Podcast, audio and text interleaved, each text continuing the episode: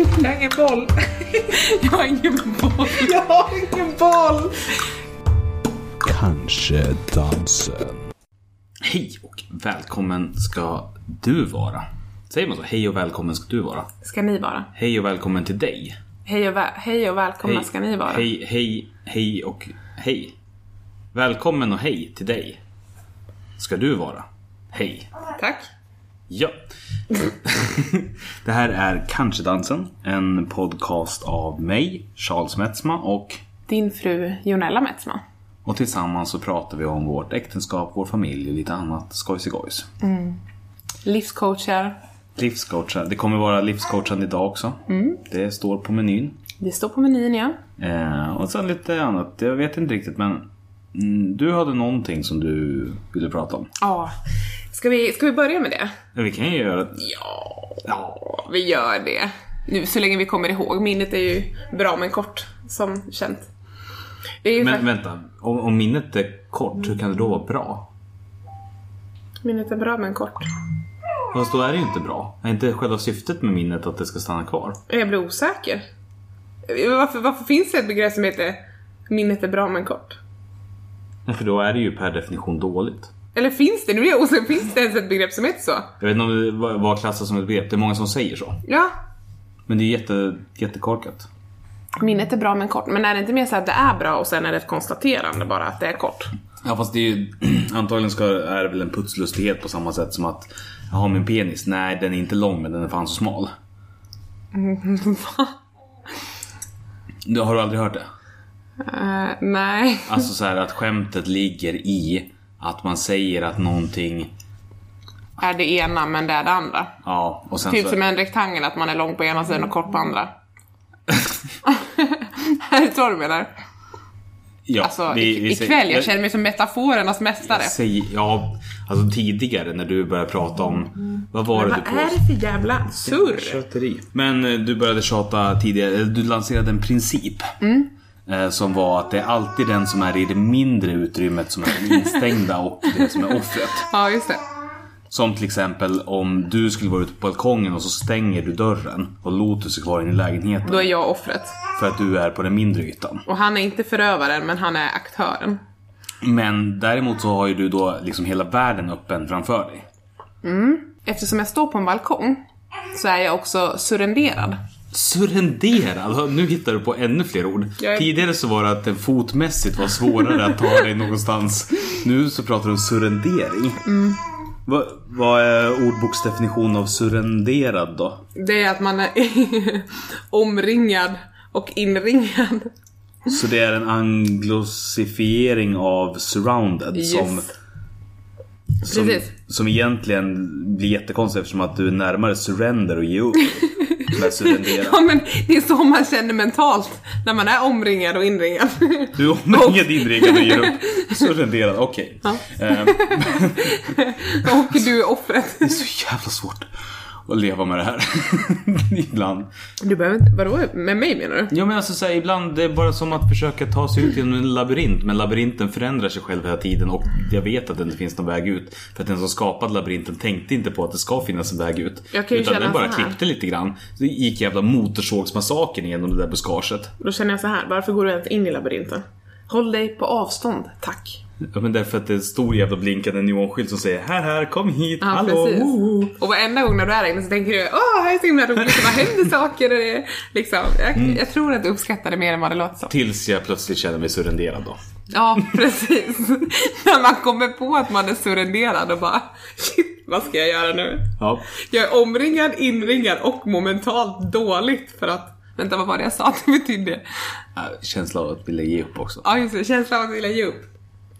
Typisk åkomma när man är i en labyrint. Och surrenderar. Mm. Men det var inte det du ville prata om egentligen. Nej! Alltså jag vill prata om en jätterolig sak. Mhm. Den är supervardaglig men superkul. Okej. Vad är det då? Det är nämligen när du byter blöja på Lotus. Alltså våran son han bajsar typ var så här sjunde till tionde dag. Upp till 14 dagar är normalt och så länge de ammas så är det liksom inga problem. De blir inte förstoppade. Eh, Normalt är det inte men du behöver inte ta någon aktion innan. Alltså så här, går det över till Men det fem? är normalt. Det är jättemånga barn som har det så. Ja, för att jag läste 1177 som att alltså normalt är eh, typ upp till en vecka.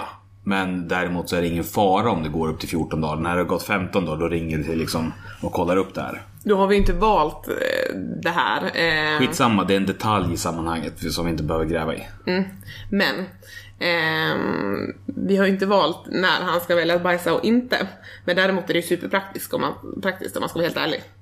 Ja, det är superbra för det han, han har ju gått från att byta så här 16 till 20 blöjor per dygn ner till 8 blöjor per Nej, dygn. jag har kollat när det var som värst. Han bajsade 22 gånger på en dag. Ja, 22 gånger på en dag!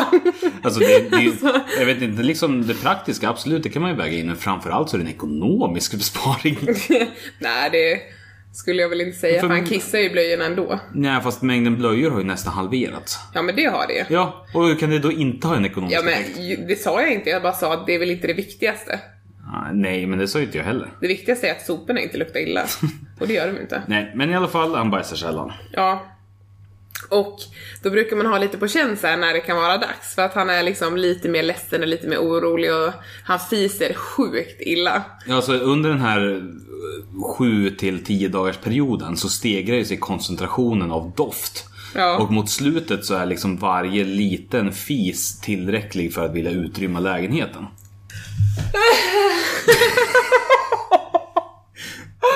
Jag har aldrig varit, jag har aldrig varit så nära utan att lyckas. Så du misslyckades med att nysa. Nästa gång prova att inte göra en sån här yoga-solhälsning samtidigt. Ja, gud. Vad var jag? Ja, vi pratade om eh, att det är sällan och att eh, doften koncentrerar sig allt eftersom. Eh, och i alla fall så Senaste, ja vi kan ju börja med den gången när Erik och Saga var eh, på besök. Nu kommer det bli lite grafiskt misstänker jag så att om du inte Alltså så här, det här blir jättevanligt och helt fullständigt normaliserat när man blir förälder för man liksom badar och vadar i det liksom dagligen. Men spola fram typ fem minuter om det är så att du inte tycker om grafiska beskrivningar av fekalier. Ja, bajs för er som inte använder så fina termer som min man. Ehm, och eh, då var vi i stugan och så har vi en sån här skänk som vi har bytt blöja på. Och den var ju lagom djup då, han var ju inte så lång vid det tillfället. Och i alla fall så börjar ungen bajsa när Charles har tagit av honom blöjan. Och jag ser det från sidan och det bara kommer en fontän och Erik och Saga sitter typ i soffan så här. Och Charles liksom känsla för att lösa situationen, det var att stoppa in händerna och fånga upp det. För att det inte skulle landa på vårat fina... Var så här, är det. Trädgård. dels, dels har vi den här skänken som är något gammalt arvegods från din farmor och farfar. Super liksom tjusig möbel. Sen under det så har vi en handvävd liksom trasmatta som din mormor har gjort på Farmor special... har gjort. Far, farmor, förlåt. Eh, har gjort på specialbeställning med dina färger. Och under det ett nästan obehandlat liksom ur, eller grangolv. Superfint. Och allt det här har ju liksom potential att bli jätteförstört av eh, för det är väldigt avfärgande, så att säga. Bebisbajs ja. Ja, och det som vi andra tre gör när Charles fångar upp bajs i sina händer i en liten skål, det är att skratta så vi håller på att kikna. Och det var så himla kul. Alltså jag trodde jag höll på att dö. Och den bara så här, fo- fontänen bara fortsatte på sidan och jag bara, alltså det här är så roligt. Och du bara, men alltså tre vuxna människor kan ingen hjälpa mig. Och alla tre bara sitter och asgarvar. Ja, men... Det, det, jag fick ju stå där ganska länge också eftersom att ni skrattade på. Liksom, det var säkert 15 sekunder. Ja. Och så att det har blivit så himla kul. Jag har verkligen kiss och bajshumor. Men just vad det gäller du och den här bajsblöjan, det är en så rolig syn. Hela din, hela din aura säger så här typ, jag byter inte bajsblöjor och så gör du det och så bara går det åt helvete, det är skitroligt. Ja, i alla fall hemma häromdagen så skulle Charles byta bajsblöja igen. Så att eh, han gick in med honom på toa och la honom på skötbordet. Och han började liksom fis fisattack-bajsa utan blöja igen. Och Charles hoppar liksom undan i varandra. Nej men alltså det här, nu, det här börjar bli liksom standard så det finns ju viss rutin på att liksom hålla, upp, hålla i benen så att han liksom är uppåt och sen liksom landar det på ett papper under. Man byter ut pappret och så liksom rullar det runt på det där sättet. Så här, fan det här har jag koll på, det här är liksom standard, det här är rutin. Ingenting kan, ingenting kan överraska mig. Det här har jag under kontroll.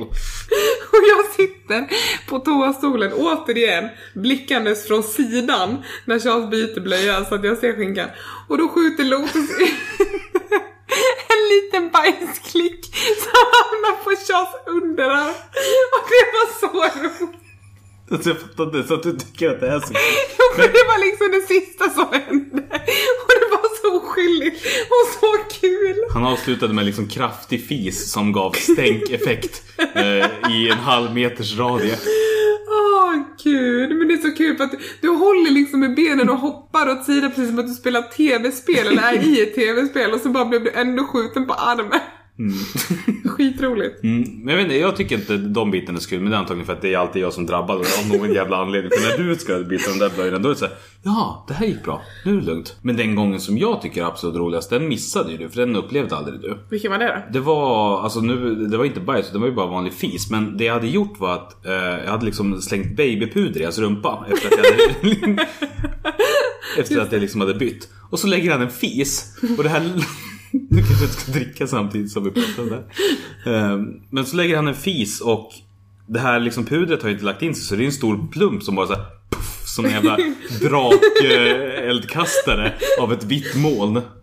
Ja, som sagt, alltså jag uppskattar inte kiss och bajshumor men det här är faktiskt jätteroligt. Fast du kan inte säga att du inte uppskattar kiss och Ja, bajshumor efter tycker- att du har garvat läppen av dig i Nej liksom men jag tycker inte om skämt som är baserade på kiss och bajs. Men det här är liksom roligt för att det är just du. Du är så ofantligt rolig i hela den här miljön. Du bara står där med dina långa dreadlocks och dina band-t-shirtar och töjningar och bara får parera så här tre månaders bebis bajs. Det är jättekul.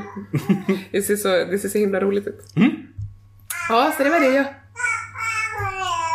Ja, jag, tyck, jag tyckte med det var ganska kul. Var det en The Ark-låt eller? Jag har ingen. Vad vill du prata om idag? Nej, Men jag vet inte, alltså jag är så här. Jag är inne i någon period av... Eh, f- alltså så här. äh, Jag vet inte, det är bara mycket som är jobbigt just nu. Alltså jag har de senaste två veckorna så har jag varit superstressad för att jag har haft framförallt mycket att göra liksom utöver jobbet. Jag känner liksom att jag på jobbet så har jag ganska full koll och jag får mycket gjort och den biten är liksom helt i balans. Men däremot så alla andra så här ideella grejer runt omkring just nu så har det blivit för mycket. Eh, och det liksom är framförallt en situation som är otroligt liksom energidränerande där det liksom är problem som måste lösas. Så att jag har liksom inte så mycket som jag vill prata om utan det är mer, det, det är skitjobbigt att, eh, för just nu så går jag runt och känner mig ungefär otillräcklig överallt.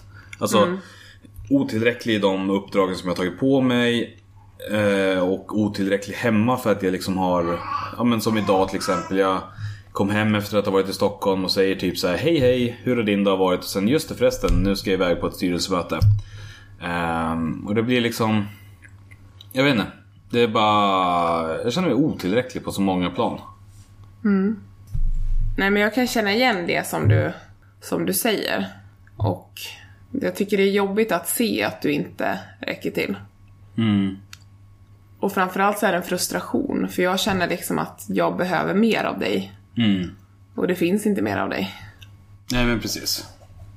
Och det, det är det som blir, alltså det är en jättekonstig spiral av det. Att, att jag känner mig otillräcklig och sen så får jag bekräftelse av att jag inte är tillräcklig också. Och sen så i sin tur så får du liksom göra massa extra jobb och så, ja. Jag vet inte. Jag håller på att liksom fundera på hur jag ska kunna dra ner på olika grejer för det här är liksom inte en hållbar situation i längden. Nej. Nej, alltså det är väl kanske bra. Nej, men jag tror liksom att jag börjar känna mig lite bränd på ideella grejer överhuvudtaget faktiskt. För att nu har jag ändå haft, alltså sen... Vad var det? Ja, 2009 var det jag hade mitt första förtroendeuppdrag men egentligen så var det 2010 som det drog igång på riktigt.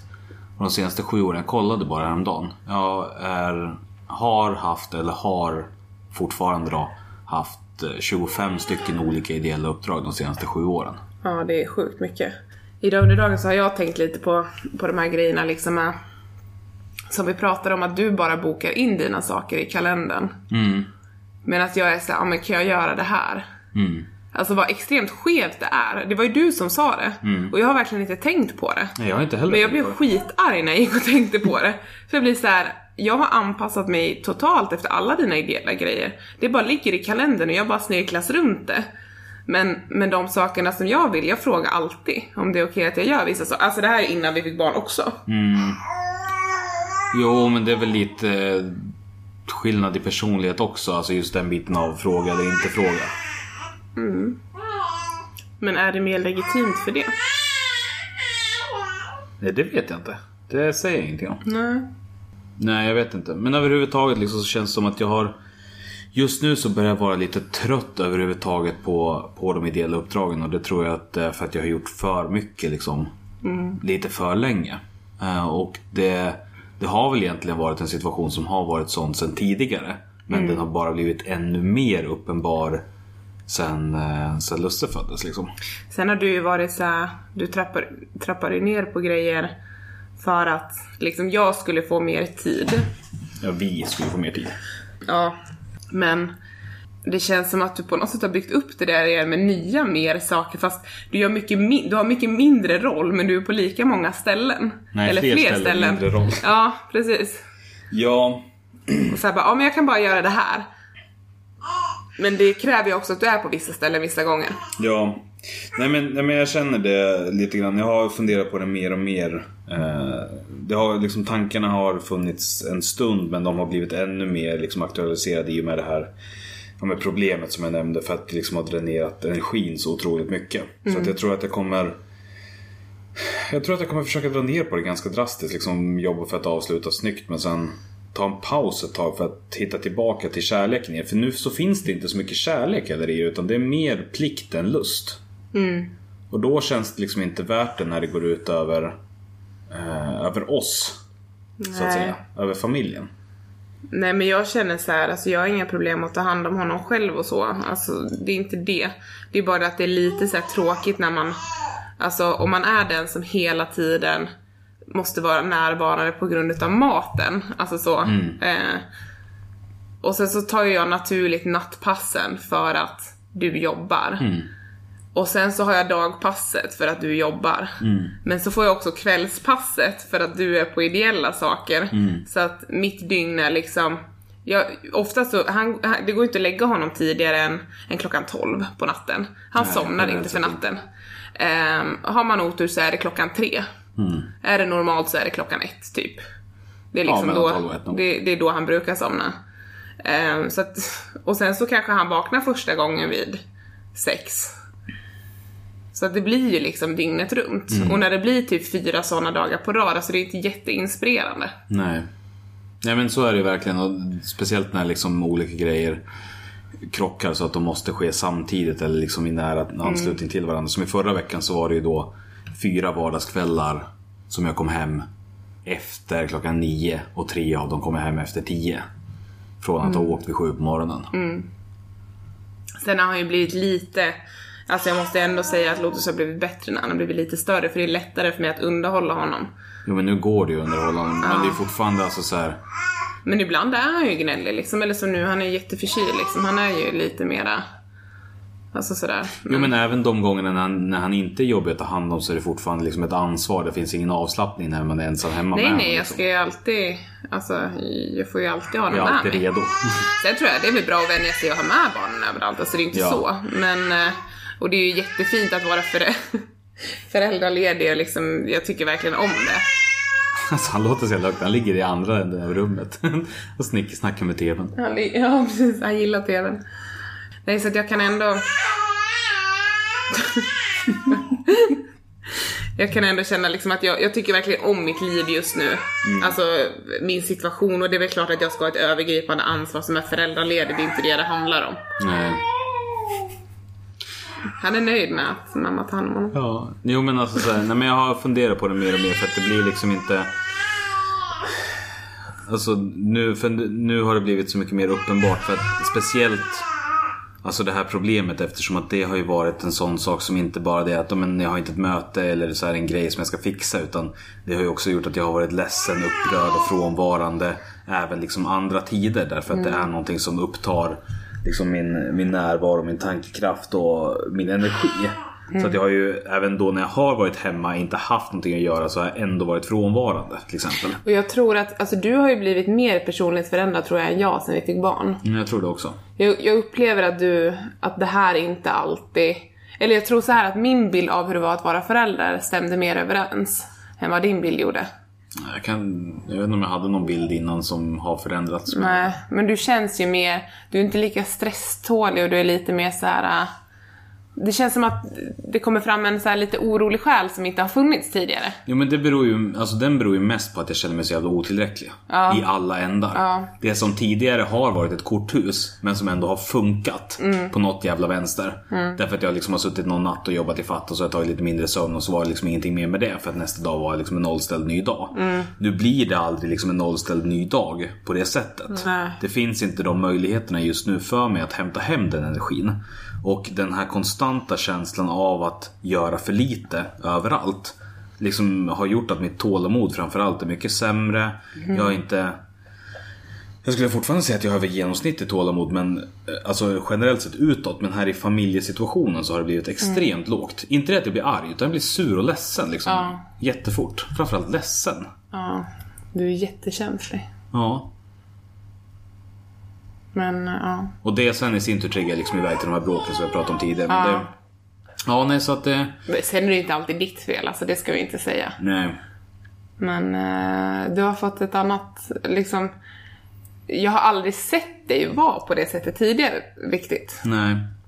Nej men det är alltså, jag, ju mer jag tänker på det, desto mer börjar jag landa i att det faktiskt är den här grejen av att jag har nog länge arbetat över min kapacitet. Men jag har liksom kunnat bortse från det för det har inte haft de konsekvenserna. Vi har fortfarande kunnat ha vårt liv, jag har fortfarande kunnat sköta det och liksom allting har liksom snurrat på något konstigt sätt.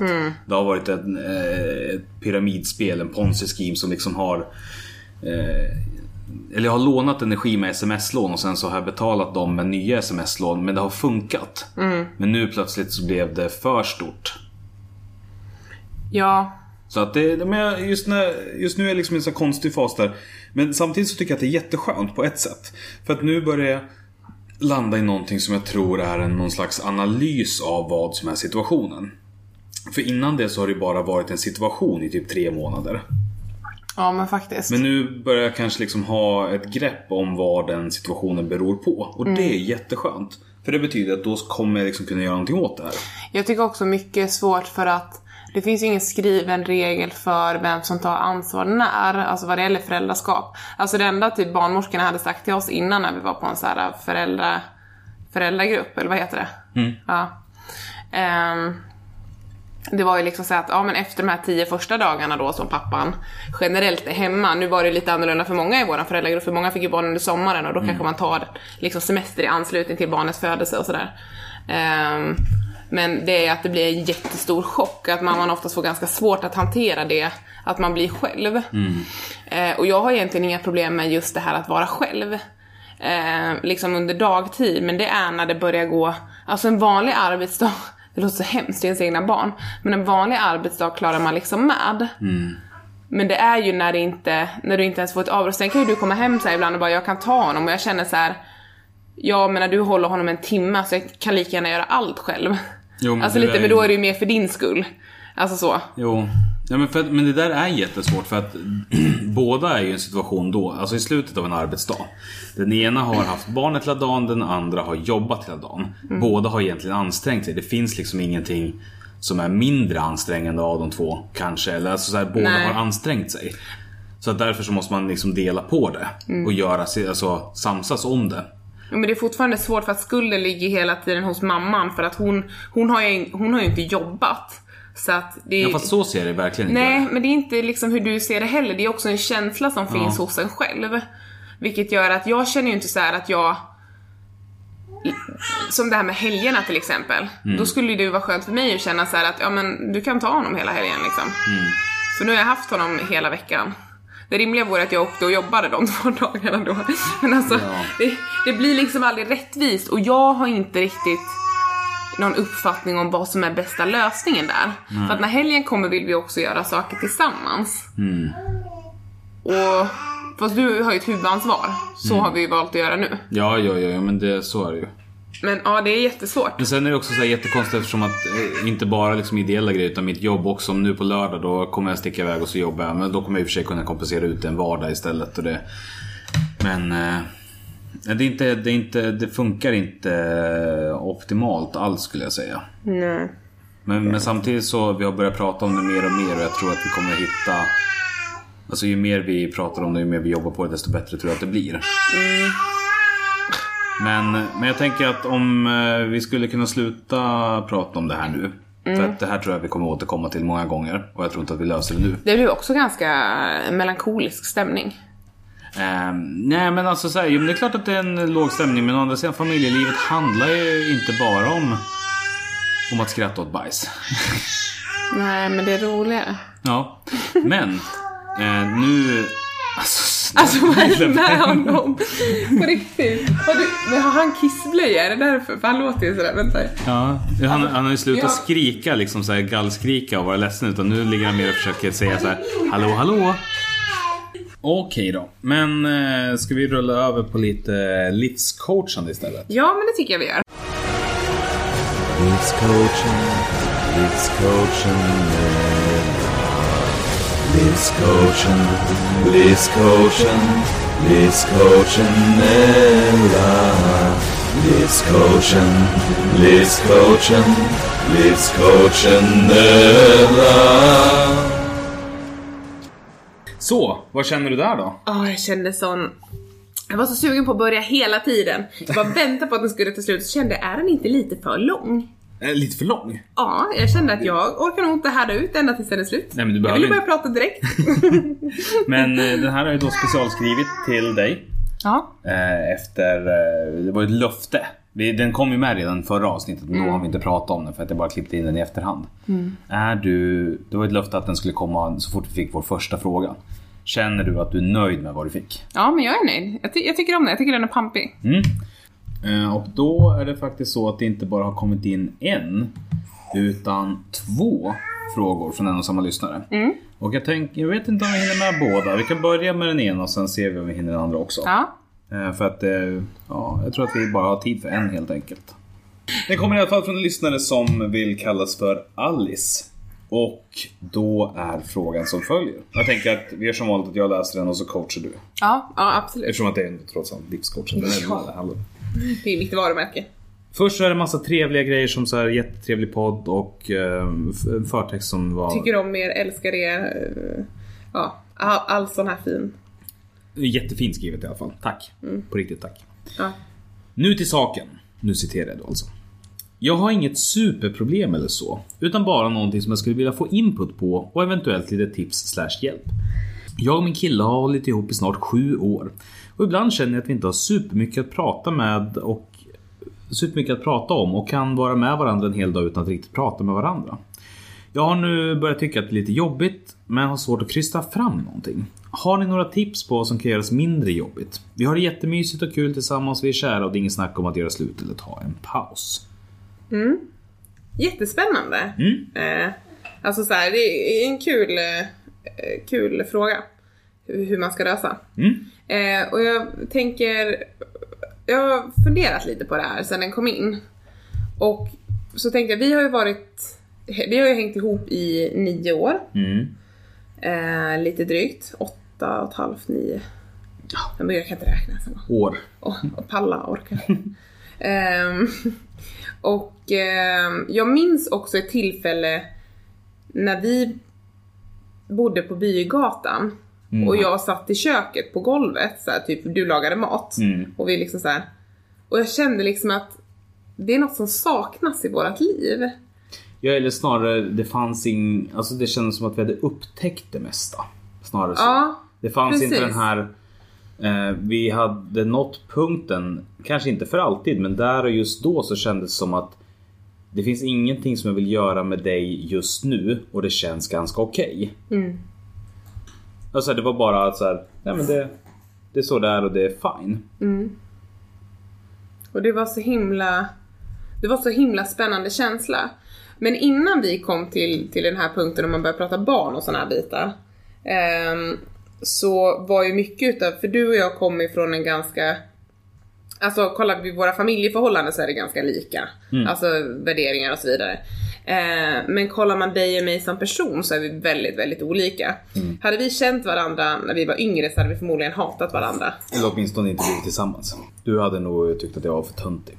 Eh, ja, det hade jag tyckt. Ehm, Det tycker du fortfarande så Ja. nu har du bara större självdistans för att kunna... Ja men faktiskt. Nu kan jag liksom älska eh, den, alla andra sidor hos dig. Innan så eftersökte man liksom allt, att det skulle vara perfekt. Eh, och det som, det som jag kände som hjälpte oss jättemycket, där vi kunde mötas, det var faktiskt bland spelen. Brädspelen, alltså vanliga sällskapsspel.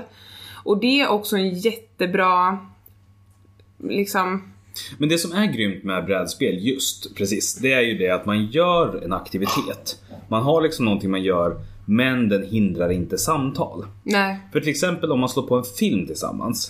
Då så är det en aktivitet som aktivt motverkar att prata med varandra. Men brädspel kan man sitta och spela utan att det gör någonting om man inte pratar. Men det kommer liksom komma naturligt för man tänker inte på det, letar inte efter samtalet utan samtalet uppstår. Och det finns ju också väldigt många olika brädspel, alltså det jag funderat på så här, det finns ju väldigt många olika brädspel som, som, eh, som också kan göra att man lär känna varandra på ett djupare plan. Tänker jag. Nu började du och jag våra resa med ett vanligt monopol. alltså så. Och sen... Skulle tro det. Men vi kan ju prata om det sen. Om du skulle kunna ta dina små ben och bara palla dig in på ditt rum så skulle vi kunna Fotmässigt så har han faktiskt svårt med det. Ja visst är pappa kul. Jag ska Fortsätt. sätta en sån motor på hans eh, bank så jag bara kan köra iväg honom. Skojar bara. Obs, anmäl mig inte till sops. Sops! sops. Sops. Sopstånd som kommer hem till barn. ja, precis. Yes. Men Monopol. Ehm, Och Monopol för övrigt. Om, om du lyssnar på det här och tänker att, att vi menar Monopol när vi säger brädspel. Backa genast. Därför att Monopol är ett dåligt spel. Alltså ett dåligt konstruerat spel. På det sättet att det blir tråkigare och mindre spännande ju längre du spelar det. Ju närmare du kommer slutet av spelet desto sämre blir det.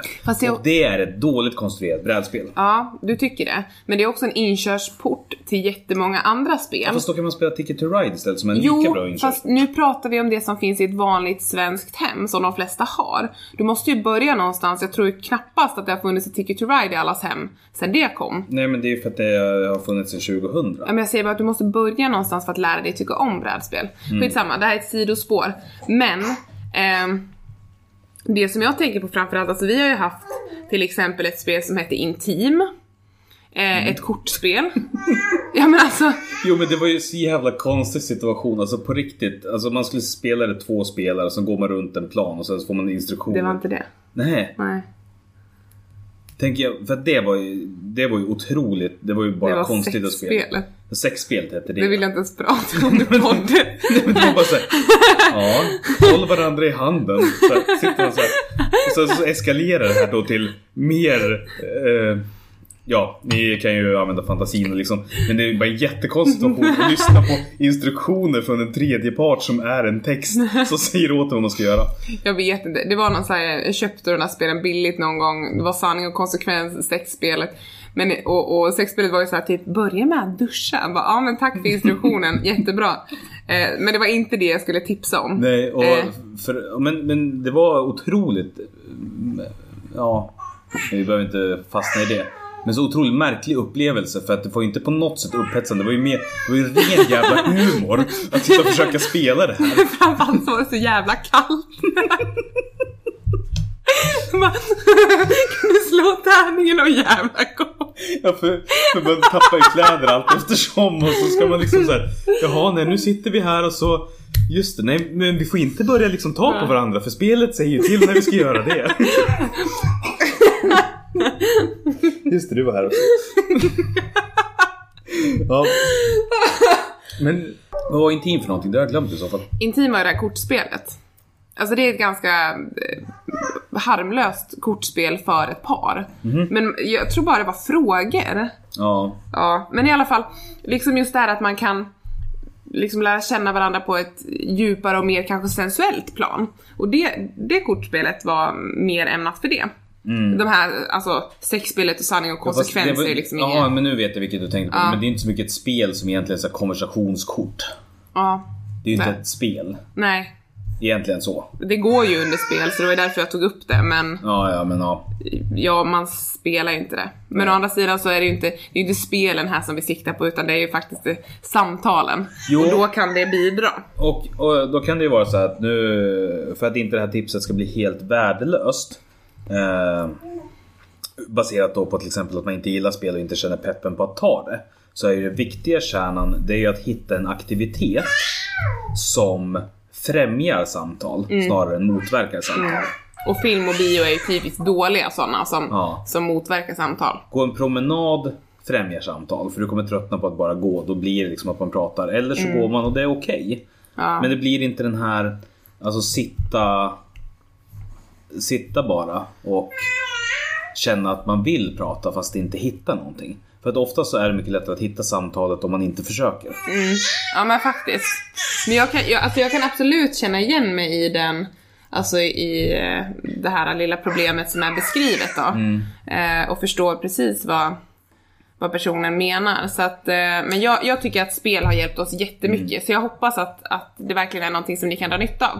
Ja för, men precis, för att ofta så är det ju bara liksom det här med att komma igång som är svårt. För sen när vi väl börjar prata då rullar ju samtalet på liksom. Ja, precis. Men det är den här startaren eller liksom bakgrunden. Ja.